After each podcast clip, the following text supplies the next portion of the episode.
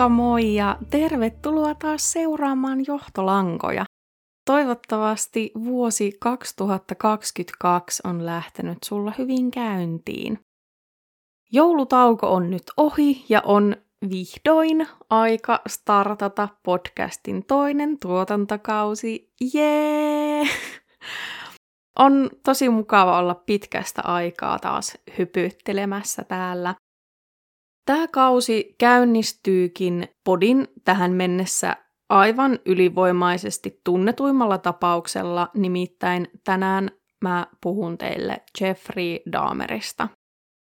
Mä uskon, että lähestulkoon kaikki true crime-genren ihan vähänkään perehtyneet tietää, kuka on Jeffrey Dahmer, sillä hän on yksi maailman tunnetuimmista sarjamurhaajista, joka murhasi yhteensä 17 nuorta miestä vuosien 1978 ja 1991 välillä. Multa siis toivottiin jaksoa Dahmerista, kiitos vaan jaksotoiveesta sen lähettäjälle, ja olin ihan itsekin aiemmin mietiskellyt, että olisi mielenkiintoista perehtyä kunnolla johonkin tosi tunnettuun tapaukseen.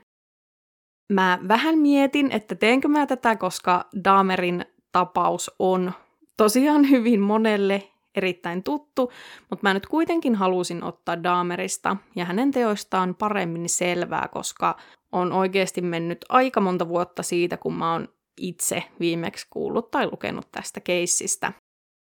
Tarkoituksena on nyt käydä läpi Dahmerin elämää, erityisesti ennen murhia, ja tarkastella hänen mielentilaansa. Mä en todellakaan ole mikään psykologian ammattilainen, vaan ihan vaan siteeraan muita tässä asiassa. Ja tarkoitus on siis pohtia, että millaiset seikat ovat voineet johtaa siihen, että Dahmerista tuli sarjamurhaaja, mutta ei mitenkään oikeuttaa hänen tekojaan tai niitä selitellä. Mä toivon, että mä pystyn kertomaan teille juttuja, joita ette välttämättä ole aiemmin kuullut, ja ehkä tuomaan tähän jotain uusia näkökulmia. Lopuksi mä käsittelen myös sitä, että miten Daamerista on kehittynyt tämmöinen kaikkien tuntema murhaaja ja käytännössä hirviömäinen hahmo. Valitettavasti tämän tapauksen kohdalla on käynyt niin, että vaikka Dahmer on nimenä melkeinpä yleistietoa, niin hänen uhreistaan ei löydy juuri nimiä ja ikiä enempää tietoa, joten mä en pysty mitenkään kauheasti tuomaan sitä uhrien näkökulmaa tähän asiaan, mutta teen toki parhaani niillä tiedoilla, mitä mä onnistuin löytämään. Mun piti tehdä tästä aiheesta ihan vain yksi jakso, mutta kässäristä tuli niin älyttömän massiivinen ja vaikeasti hallittava kokonaisuus, että ihan oman mielenterveyteni kannalta halusin nyt sitten kuitenkin jakaa tämän jakson kahteen osaan. Mutta ei hätää, kauaa ei tarvitse tota kakkososaa odotella, nimittäin se tulee ulos perjantaina 28. tammikuuta, eli tämän jakson ilmestymistä seuraavana päivänä, tai aivan viimeistään lauantaina 29. päivä. Tässä ekassa osassa keskitytään aika lailla Daamerin lapsuuteen ja nuoruuteen, ja sitten tokassa osassa käydään läpi sitä murhakierteen eskaloitumista, Daamerin loppuelämää ja näitä muita asioita, kuten sitä, miten Daameria on käsitelty medioissa.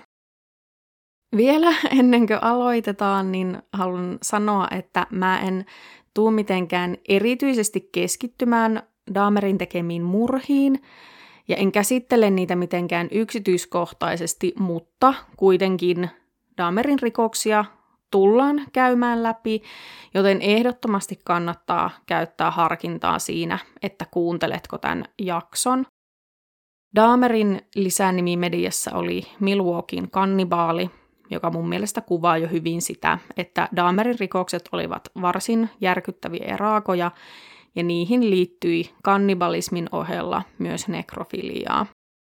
Nuorempana Dahmer teki myös erinäisiä kokeiluja eläimillä, ja hän oli myös seksuaalirikollinen, eli kohdisti seksuaaliväkivaltaa sekä aikuisiin että alaikäisiin lapsiin.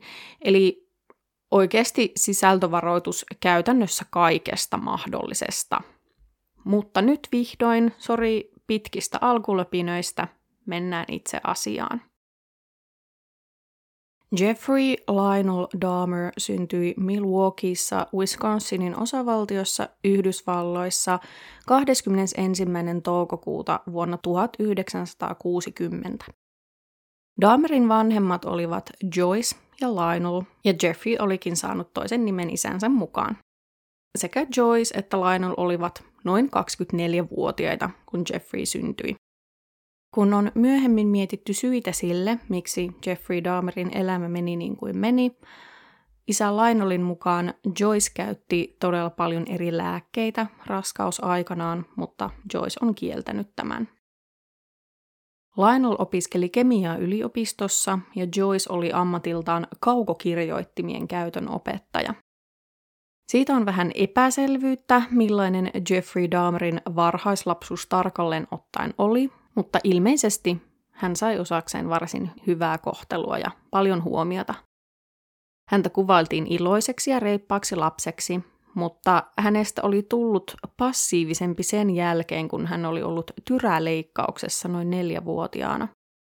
Daamerilla oli siis ollut kaksinkertainen nivustyrä ja tämä leikkaus ja siitä toipuminen oli ollut hyvin hankalaa. Tämän jälkeen Daamer oli alkanut vähän eristäytyä omiin oloihinsa. Muiden lasten seurassa Daamer oli ujo ja arka, mutta hänellä oli kuitenkin ystäviä.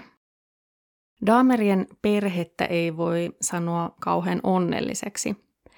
Äiti Joyceilla oli erilaisia mielenterveysongelmia, kuten hypokondriaa, ahdistusta ja masennusta, ja elämä Daamerien kodissa oli hankalaa. Ja mitä vanhemmaksi Jeffrey tuli, sen huonommaksi myös ilmapiirikodin seinien sisällä muuttui. Eri lähteiden mukaan Joyce oli ilmeisesti usein hyvin kireällä tuulella ja halukas haastamaan riitaa kenen kanssa tahansa ja vietti suuren osan ajastaan sängyn pohjalla ja oli jossain vaiheessa yrittänyt itsemurhaakin. Lionel teki pitkiä päiviä yliopistolla ja kun hän tuli kotiin, niin suurin osa hänen ajastaan meni Joyceista huolehtimiseen, eikä Jeffreylle riittänyt tarpeeksi huomiota. Jopa eräs Jeffreyn varhaisista opettajista oli pannut merkille, että hän vaikutti henkisesti laiminlyödyltä, ja Dahmer on itse aikuisuudessaan myös kertonut, että tilanne oli kotona aina jännittynyt ja tulen arka. Riitoja saattoi syntyä milloin vain, eikä Dahmer oikein ikinä voinut olla varma siitä, mitä tulevaisuus toisi tullessaan. Eli kotiympäristö oli varsin epävakaa ja epävarma. Dahmer on kuitenkin itse sanonut, että tämän riitelyn ulkopuolella hänen lapsuutensa oli hänen mielestään ihan normaali ja siinä oli hyviäkin hetkiä. Dahmer kiinnostui jo todella nuorena kuolleista eläimistä ja niiden tutkimisesta. Tämä kiinnostus sai alkunsa todennäköisesti siitä, kun Dahmer näki isänsä siivoavan kuolleita eläimiä pois talon alta ja häntä kiehtoi se ääni, mikä luista lähti, kun ne osuivat vastakkain. Dahmer tykkäsi tosiaan tästä äänestä kovasti ja se sai hänet kiinnostumaan luista ihan yleisellä tasolla. Hän etsi oma-aloitteisesti lisää eläinten luita käyttöönsä ja tutkaili myös eläviä eläimiä, siis katseli, että missä niiden luut sijaitsivat. Tämä ei ollut mitenkään hälyttävää käytöstä vanhempien mielestä, sillä käytännössä kiinnostushan kohdistui anatomiaan ja eläimiin.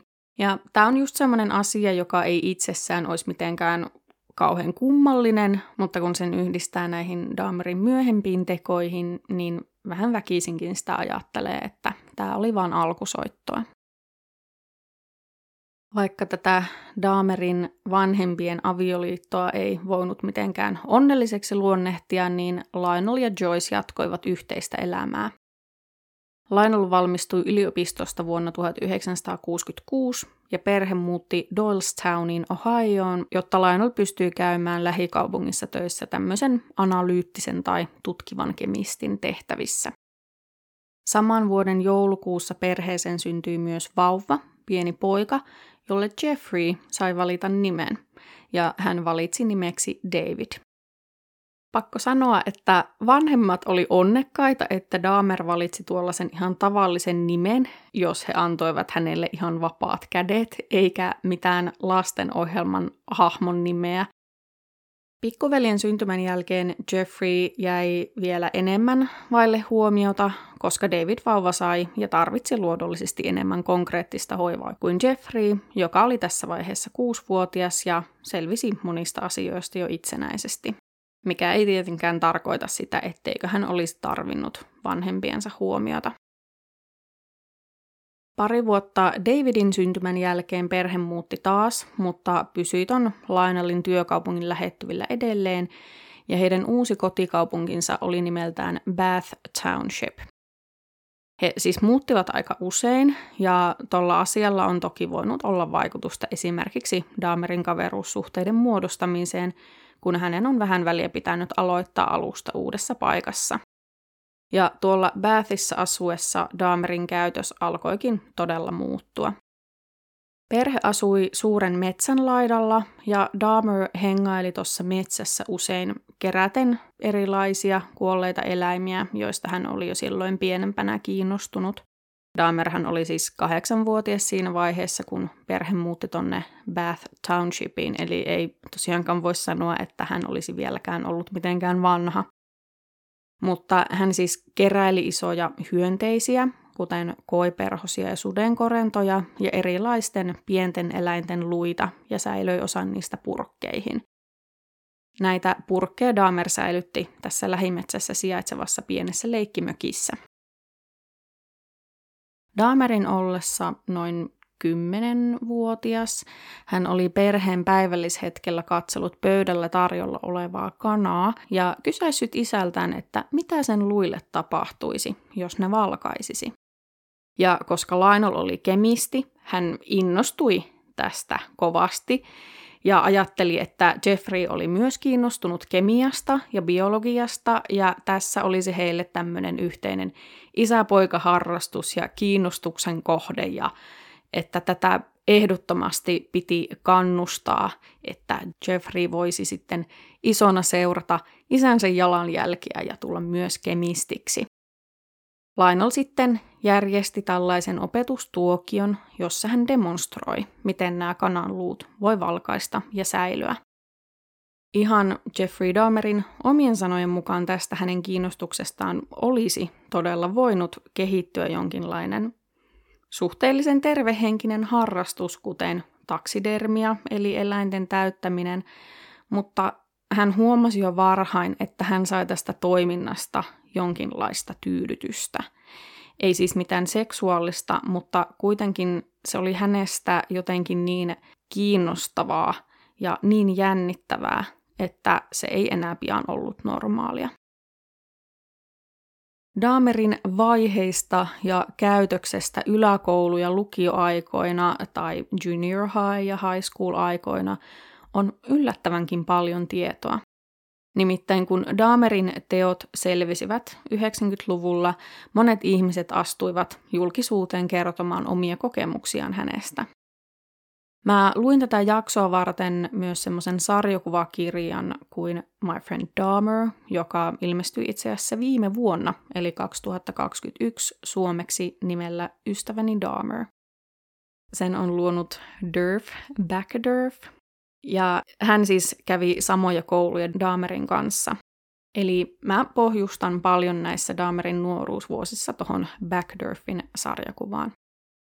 Nimenä ystäväni Dahmer on kuitenkin vähän liioteltu, sillä vaikka tämä Backdurf hengasi Dahmerin kanssa välillä, niin hänen mukaansa Dahmer oli jo lukiaikoina niin kummallinen ja jopa pelottava tapaus, että hänellä ei ollut mitään varsinaisia oikeita ystäviä. Backdurf kavereidensa kanssa siis pyöri Dahmerin kanssa välillä, koska heidän mielestään Dahmer oli viihdyttävä ja he kutsuivat tätä kaveriporukkaa Dahmerin faniklubiksi, mutta he eivät myöskään ajatelleet Dahmeria varsinaisesti ystäväkseen. Tämä on samaan aikaan hyvin surullista, mutta Dahmerin käytös oli oikeasti ton ikäisenä jo niin huolestuttavaa, että se on toisaalta myös ymmärrettävää. Vaikka Daamerilla oli vielä lapsuudessaan ollut kavereita, hän oli yläasteelle siirtyessään käytännössä näkymätön. Hän oli hiljainen ja vetäytynyt, eikä hän saanut uudesta koulusta uusia tuttavuuksia. Yläkouluikäisenä Dahmer alkoikin sitten kehittää omia tekniikoita tähän eläinten tutkimiseen ja alkoi tehdä niiden ruumille monimutkaisempia kokeita. Hän oli siis tosi utelias sen suhteen, että miten eläimet tavallaan toimivat ja millainen niiden anatomia oli sisältä, mutta nämä asiat, joita Dahmer teki eläimille, alkoivat mennä hyvin häiriintyneeseen suuntaan. Pelkkien luiden tutkimisen sijaan hän alkoi siis keräillä eläinten, kuten kissojen, koirien, oravien ja pesukarhojen raatoja teiden varsilta ja leikkeli niitä auki nähdäkseen, miltä ne näyttivät sisäpuolelta ja saattoi leikata näitä ruumiita myös osiin. Hän ei siis kuitenkaan itse tappanut näitä eläimiä, eikä tietääkseni siis tappanut yhtään eläintä elämänsä aikana, paitsi kalaan, vaan nimenomaan hän etsi jo kuolleita eläimiä käyttöönsä. Dahmer hautasi näiden eläinten ruumiit metsään sen pienen mökin lähelle ja jätti niiden kalloja merkiksi hautapaikkojen päälle. Oli siis ihan yleisesti tiedossa, että metsässä oli pieni eläinten hautausmaa, mutta varmaan se vaan vaikutti siltä, että Dahmer oli eläinten ystävä, joka siivosi teiltä autojen alle jääneitä eläinparkoja ja hautasi ne. Dahmer myös tiedettävästi varasti yläkoulunsa biologian luokasta siansikiön, koska se oli hänestä niin kiinnostava. Vuonna 1975 Dahmer siirtyi Bathin lukioon Revere High Schooliin. Siellä hän ei enää ollut näkymätön, vaan varsin näkyvä hyvin erikoisella tavalla. Hän oli siis lukiossa edelleen eristäytyvää tyyppiä, yksinäinen ja häntä myös kiusattiin, mutta samaan aikaan hän oli semmoinen luokan pelle. Hänellä oli tapana esittää esimerkiksi epilepsiakohtauksia ja CP-vammaan liittyviä puheongelmia ja pakkoliikkeitä. Ja tämä oli sitten erityisesti tämmöisille noin 15-vuotiaille Damrin koulun pojille, kuten tämän sarjakuvan kirjoittaneelle Backdurfille, aivan hulvattoman hauskaa toimintaa. Dahmer siis saattoi koulussa vain suuren äänen esittää, että hänellä on joku kohtaus ja kerätä sillä runsaasti huomiota. Tämä touhu oli ilmeisesti nimenomaan Dahmerin tapa tulla huomatuksi edes jollain keinolla ja tavallaan naamioitua jotenkin joukkoon sopivaksi. Kerran nämä koulun pojat jopa veivät Dahmerin paikallisen ostoskeskukseen ja maksoivat hänelle siitä, että hän häiriköi tämän ostoskeskuksen asiakkaita näillä kohtauksillaan. Dahmer oli sanonut koulukavereilleen, että hän oli omaksunut näitä maneereja äitinsä sisustussuunnittelijana työskentelevältä mieheltä, jolla oli CP-vamma, mutta todellisuudessa, ainakin Dahmerin itsensä mukaan, hän oli toistuvasti todistanut äitinsä Joycein kouristelukohtauksia ja ottanut mallia niistä. Joyce oli Dahmerin nuoruusvuosina varsin huonossa jamassa – häntä kuvailtiin muiden toimesta oudoksi ja epävakaaksi, ja hän oli ollut useampaan otteeseen psykiatrisessa hoidossa. Joyce käytti edelleen paljon lääkkeitä ja ilmeisesti siis niin paljon, että ne aiheuttivat hänelle tämmöisiä kouristuskohtauksia. Näiden kohtausten todistamisen lisäksi Dahmer joutui kotona jatkuvasti kuuntelemaan tätä vanhempiensa riitelyä – joten hän pakeni usein lähimetsään joko tekemään näitä eläinkokeilujaan tai ihan vaan hakkaamaan puita isoilla kepeillä purkaakseen turhautumistaan. Näiden riitojen seurauksena Dahmer eristäytyi ja hakeutuu tällaiseen omaan sisäiseen maailmaansa, jossa hän pystyi paremmin kontrolloimaan asioita.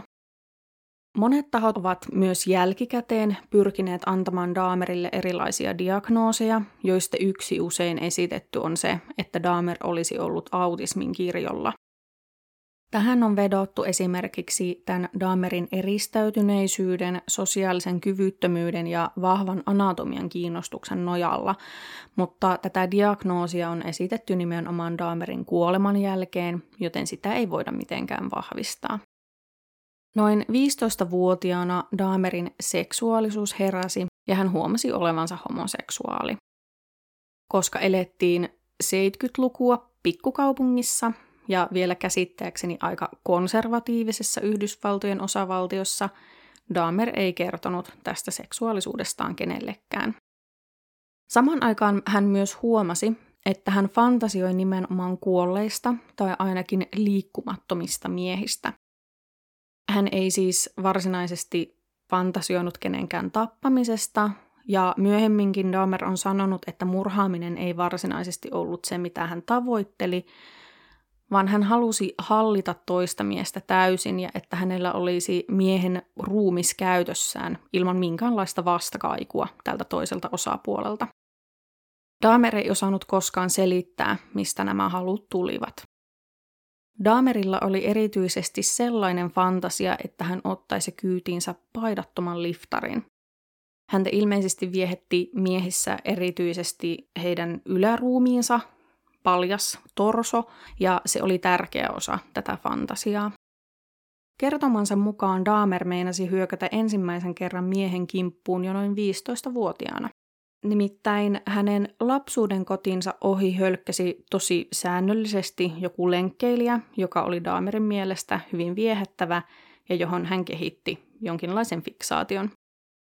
Hän suunnitteli hyökkäävänsä tämän miehen kimppuun, lyövänsä tämän tajuttomaksi pesäpallomailalla, vievänsä miehen metsään ja koskettelevansa tätä miestä ja itseään. Eräänä päivänä Dahmer päätti toteuttaa tämän fantasiansa ja meni mailan kanssa pensaikkoon odottamaan, että lenkeilijä juoksisi ohi, mutta uskomatonta kyllä tämä lenkeilijä ei just sinä päivänä juossutkaan ohi.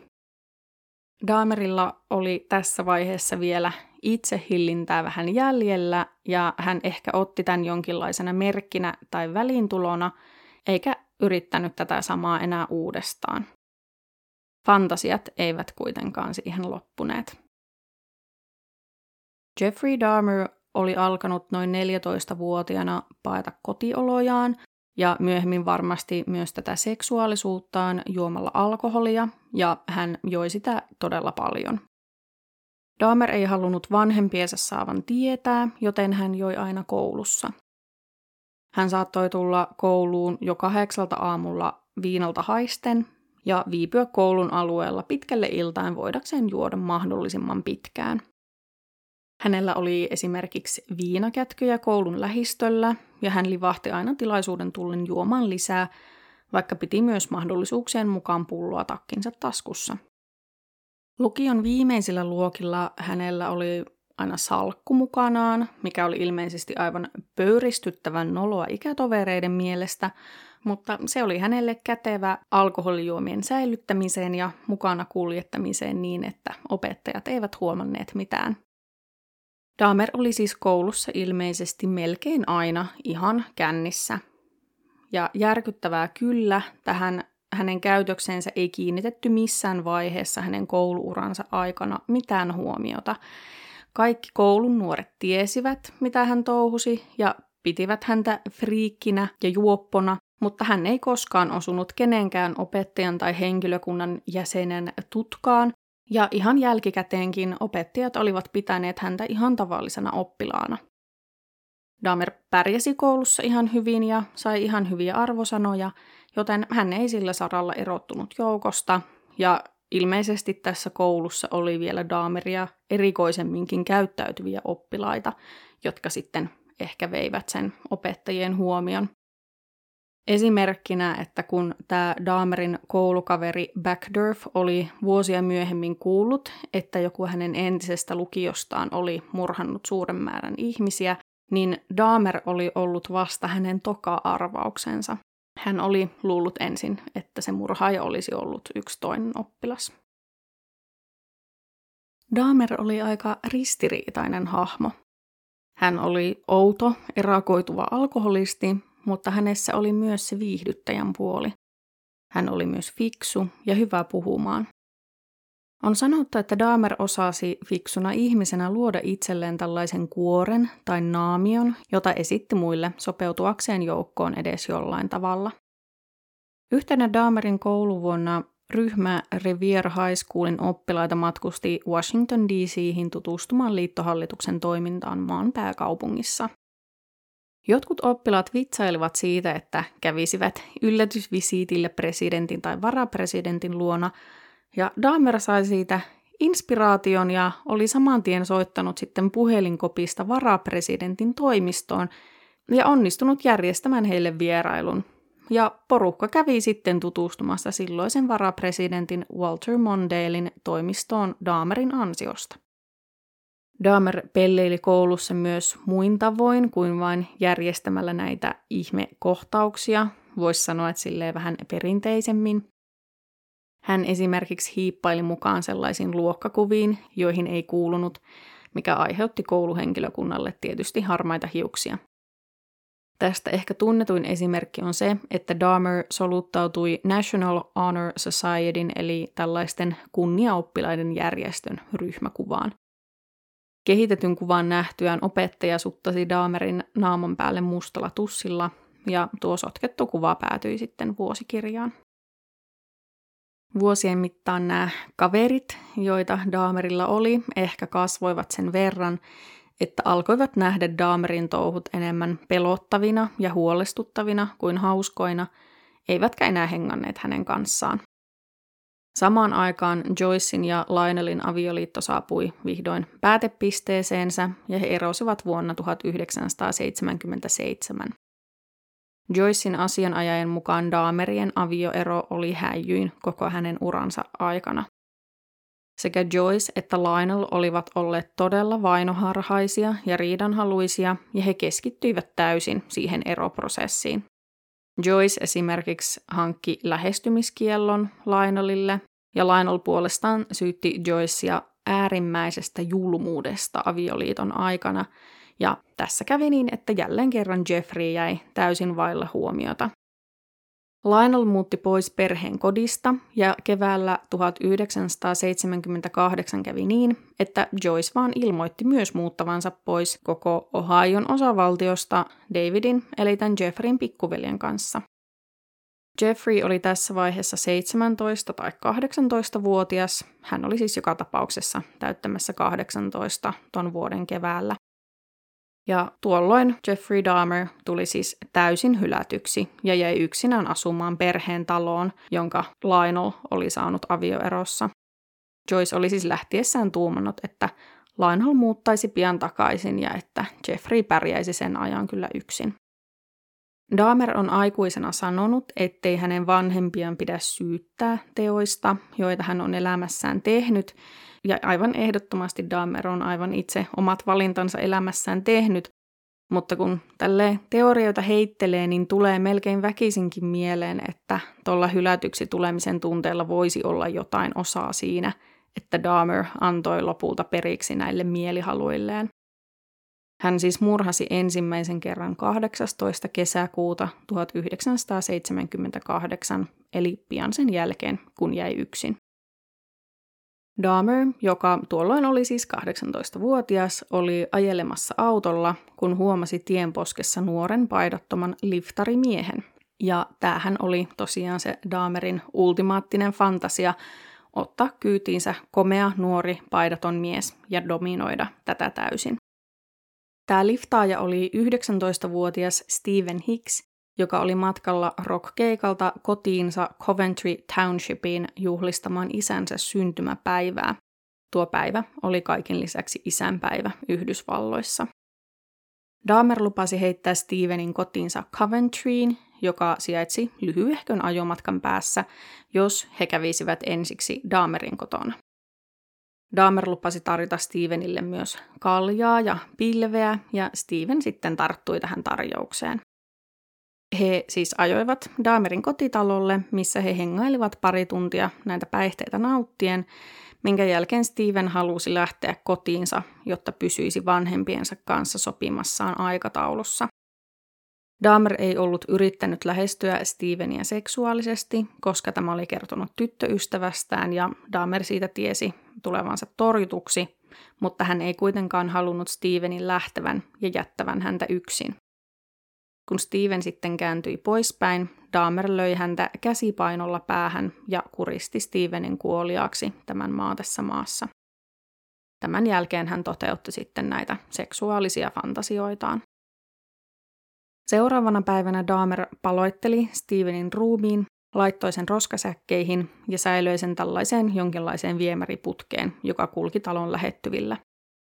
Koska oli kuuma kesä, ruumis alkoi haista ja Dahmer tiesi, että siitä pitäisi hankkiutua eroon jotenkin konkreettisemmin. Niinpä kolme päivää murhan jälkeen Dahmer lähti keskellä yötä hävittämään ruumista, ilmeisesti jonkinlaiseen rotkoon. Hän laittoi roskapussit, joissa ruumis oli, autonsa ja lähti ajelemaan, ja jo tässä vaiheessa tuli eka tilaisuus, jolloin Dahmer olisi voinut jäädä kiinni. Näitä siis tulee olemaan useampia. Bathin paikallinen poliisi pysäytti Dahmerin, koska hän oli ylittänyt autollaan tien keskiviivan ja epäiltiin, että hän olisi ajellut päihtyneenä. Poliisi sitten teki hänelle tämmöisen päihdetestin ja Dahmer läpäisi sen yllättävää kyllä, eli ilmeisesti hän ei juuri tuolloin ollut juonut, vaikka alkoholin käyttö oli muuten ollut todella runsasta. Poliisi jopa näki nämä roskapussit Dahmerin autossa ja ne varmasti haisi aivan järkyttävästi, mutta Dahmer onnistui puhumaan itsensä ulos tuosta tilanteesta selittämällä jotain, että hänen vanhempansa riitelevät ja hän ei saa nukuttua ja roskat pitäisi viedä, niin hän vie siksi niitä kaatopaikalle keskellä yötä. Poliisi uskoi tämän kummallisen selityksen, joka taas kertoo siitä, kuinka taitava Dahmer oli puhumaan ja Dahmer päästettiin menemään pelkillä sakoilla siitä holtittomasta ajelusta. Ei voi olla kuin miettimättä, että kuinka paljolta oltaisi säästytty, jos poliisit olisivat vaivautuneet tutkimaan asiaa enemmän, mutta tämän poliisilaitoksen poliisipäällikkö on myöhemmin puolustanut alaisiaan sanomalla esimerkiksi, että Bathissa poliisien tehtävät koostui lähinnä liikenteen valvonnasta ja tämmöisistä ei-rikostehtävistä, ja he eivät ilmeisesti sitten osanneet epäillä tai tunnistaa esimerkiksi tätä kuolemanhajua siellä Dahmerin autossa. Tämä ei kuitenkaan valitettavasti ole ainut esimerkki poliisien välinpitämättömyydestä Dahmerin käytöstä kohtaan. Tämä kohtaaminen poliisin kanssa pelästytti Dahmerin ihan todenteolla ja hän vei Stevenin ruumiin takaisin sinne, mistä sen oli ottanutkin. Seuraavien viikkojen aikana hän hankkiutui ruumiista kuitenkin hyvin perinpohjaisesti eroon, hajottamalla esimerkiksi kaikki luut ja jopa hampaat ja levittämällä ne metsään, joten käytännössä mitään ei jäänyt jäljelle. Ja tämän jälkeen Dahmer ei tappanut melkein kymmeneen vuoteen. Kertomansa mukaan Dahmer meni shokkiin ton Stevenin murhan jälkeen, eikä se ollut toisin kuin muut myöhemmät murhat, suunniteltu teko, vaan sellainen paniikkiratkaisu. Dahmerin mukaan Stevenin kohtalo vainosi häntä ja hän turvautui sen jälkeen vaan enemmän alkoholiin ja kesä 78 menikin pitkälti niissä merkeissä. Dahmerin vanhempien avioero astui voimaan heinäkuussa ja Lionel muutti takaisin perheentaloon elokuussa, jolloin Jeffreyn oli vissiin vähän taas otettava itseään niskasta kiinni. Hän aloitti opiskelut Ohio State University yliopistossa, mutta koska hänen elämänsä pyöri lähinnä juomisen ympärillä, hän lopetti opiskelut jo ensimmäisen lukukauden aikana.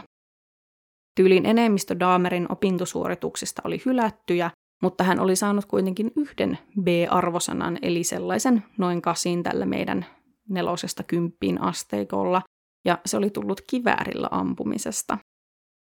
En tiedä, vaikuttiko nämä Daamerin kiväärinkäyttötaidot asiaan, mutta koska hän vaan makoili kotona ja joi, Lionel kannusti häntä liittymään armeijaan.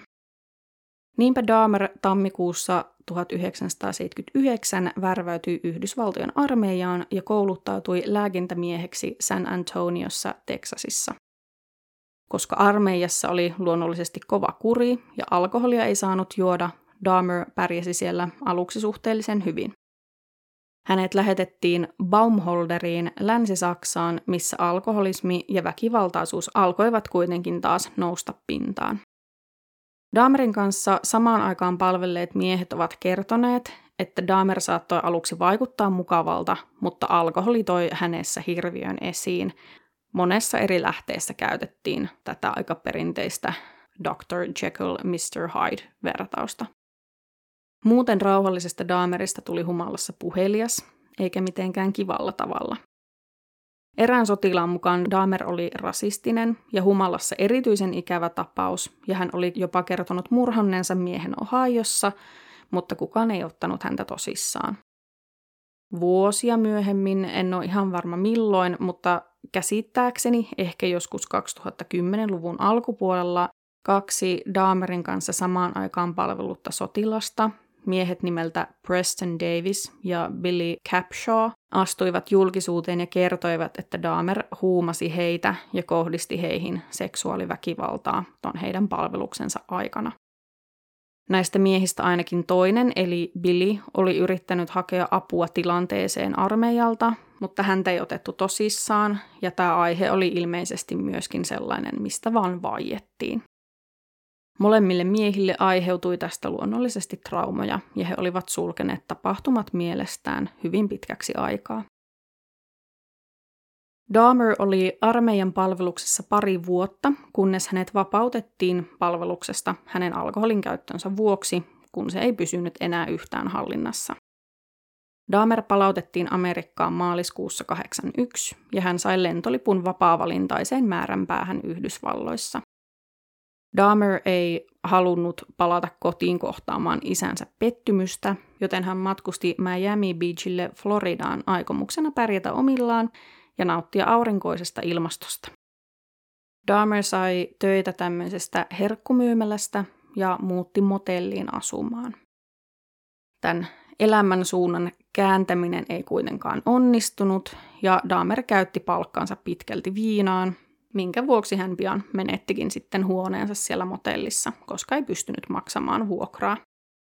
Syyskuussa 81 Dahmer sitten soittikin isälleen ja pyysi saada palata kotiin ja niinpä Dahmer palasikin sitten Ohioon asumaan Lionelin ja uuden äitipuolensa kanssa. Tämäkään vaihe ei kuitenkaan kestänyt kauaa, koska Dahmer jatkoi edelleen juomista ja hänet pidätettiin ensimmäisen kerran elämässään vain pari viikkoa ton Ohioon paluun jälkeen julkisella paikalla päihtyneenä olemisesta. Hän sai tästä 60 dollarin sakot ja 10 päivän vankeustuomion, jota hänen ei kuitenkaan ilmeisesti tarvinnut suorittaa, vaan siitä jäi vain merkintä. Lionel yritti saada Jeffreyn alkoholin käyttöä kuriin, mutta kun hän ei siihen itse kyennyt, hän lähetti poikansa asumaan oman äitinsä, eli siis Jeffreyn mummon luo.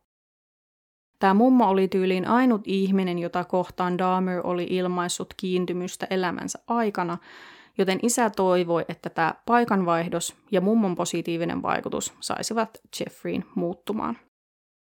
Niinpä Dahmer sitten muutti mummonsa luo West Alliseen, Wisconsiniin, joka sijaitsee Milwaukeein lähistöllä. Dahmer siis palasi takaisin synnyin seuduilleen. Tässä vaiheessa on varmaan voinut jo huomata, että nämä Dahmerin uudet alut menee aina aika lailla samalla tavalla, että kaikki sujuu aluksi ihan hyvin, ja niin tälläkin kertaa.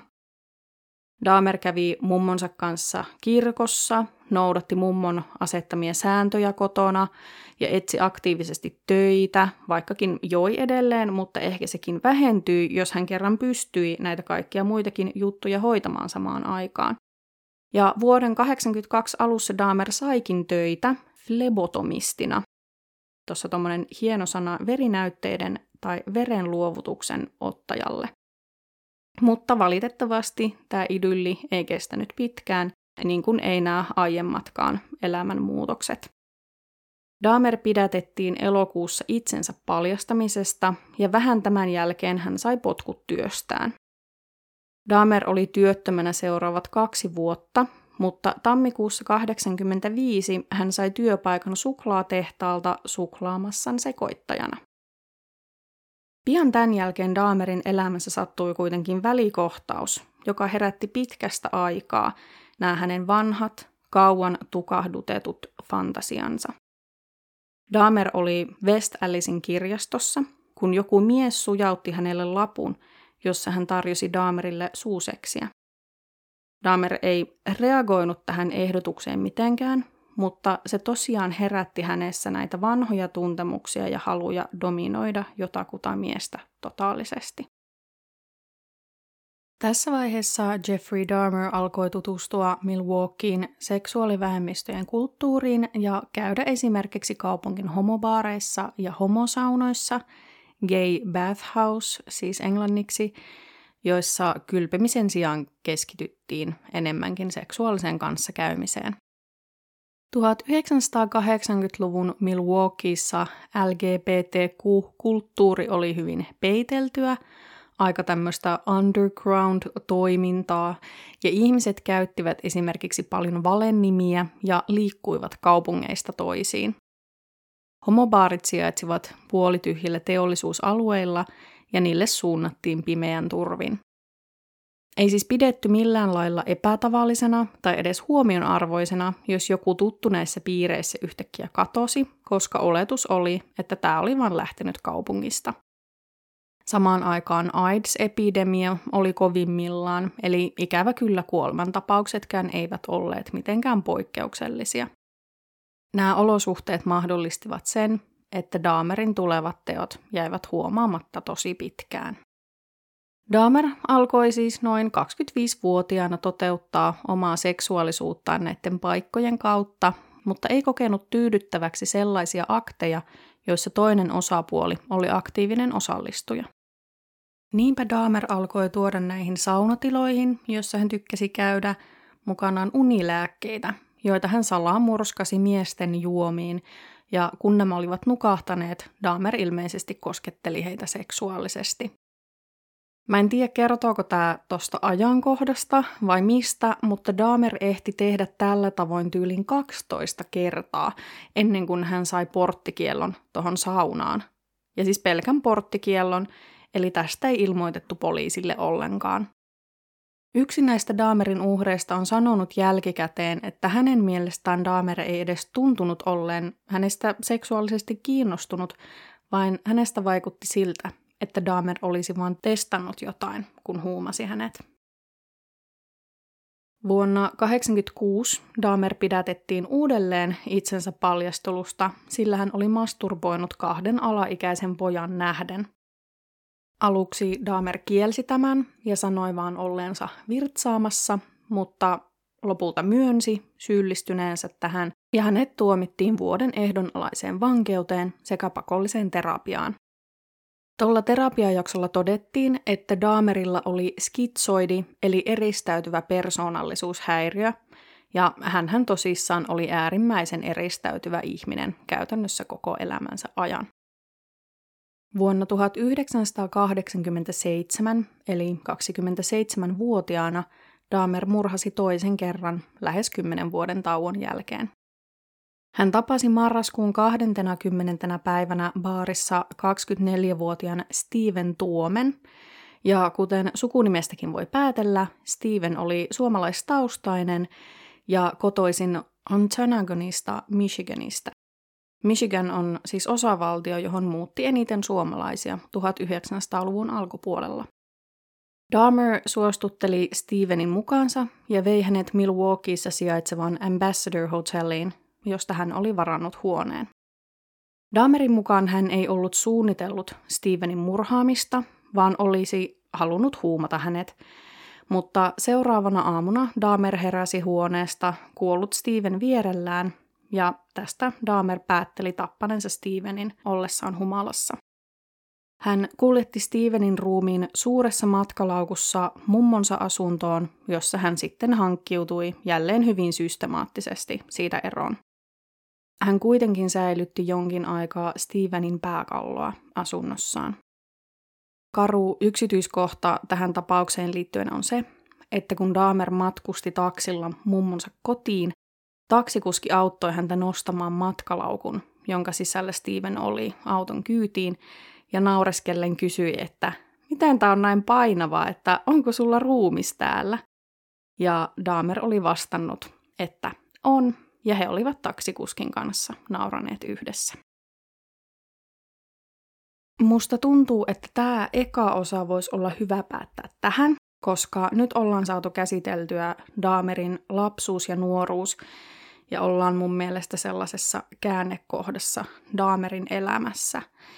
Tämän Steven Tuomen murhan jälkeen Dahmer menetti aika lailla viimeiset itsehillintänsä rippeet ja murhien tahti alkoi ihan tosissaan kiihtyä. Toinen osa ilmestyy viimeistään lauantaina 29. päivä, joten pitkään ei tarvitse odotella. Tässä välissä voit kuitenkin vaikka käydä katsomassa podin Instagramia, at johtolankoja podcast, josta löytyy jaksoihin liittyviä kuvia, tai ottaa yhteyttä sähköpostitse osoitteella johtolankojapodcast at gmail.com. Mutta nyt kiitos, että kuuntelit ja ensi kertaan. Moi moi!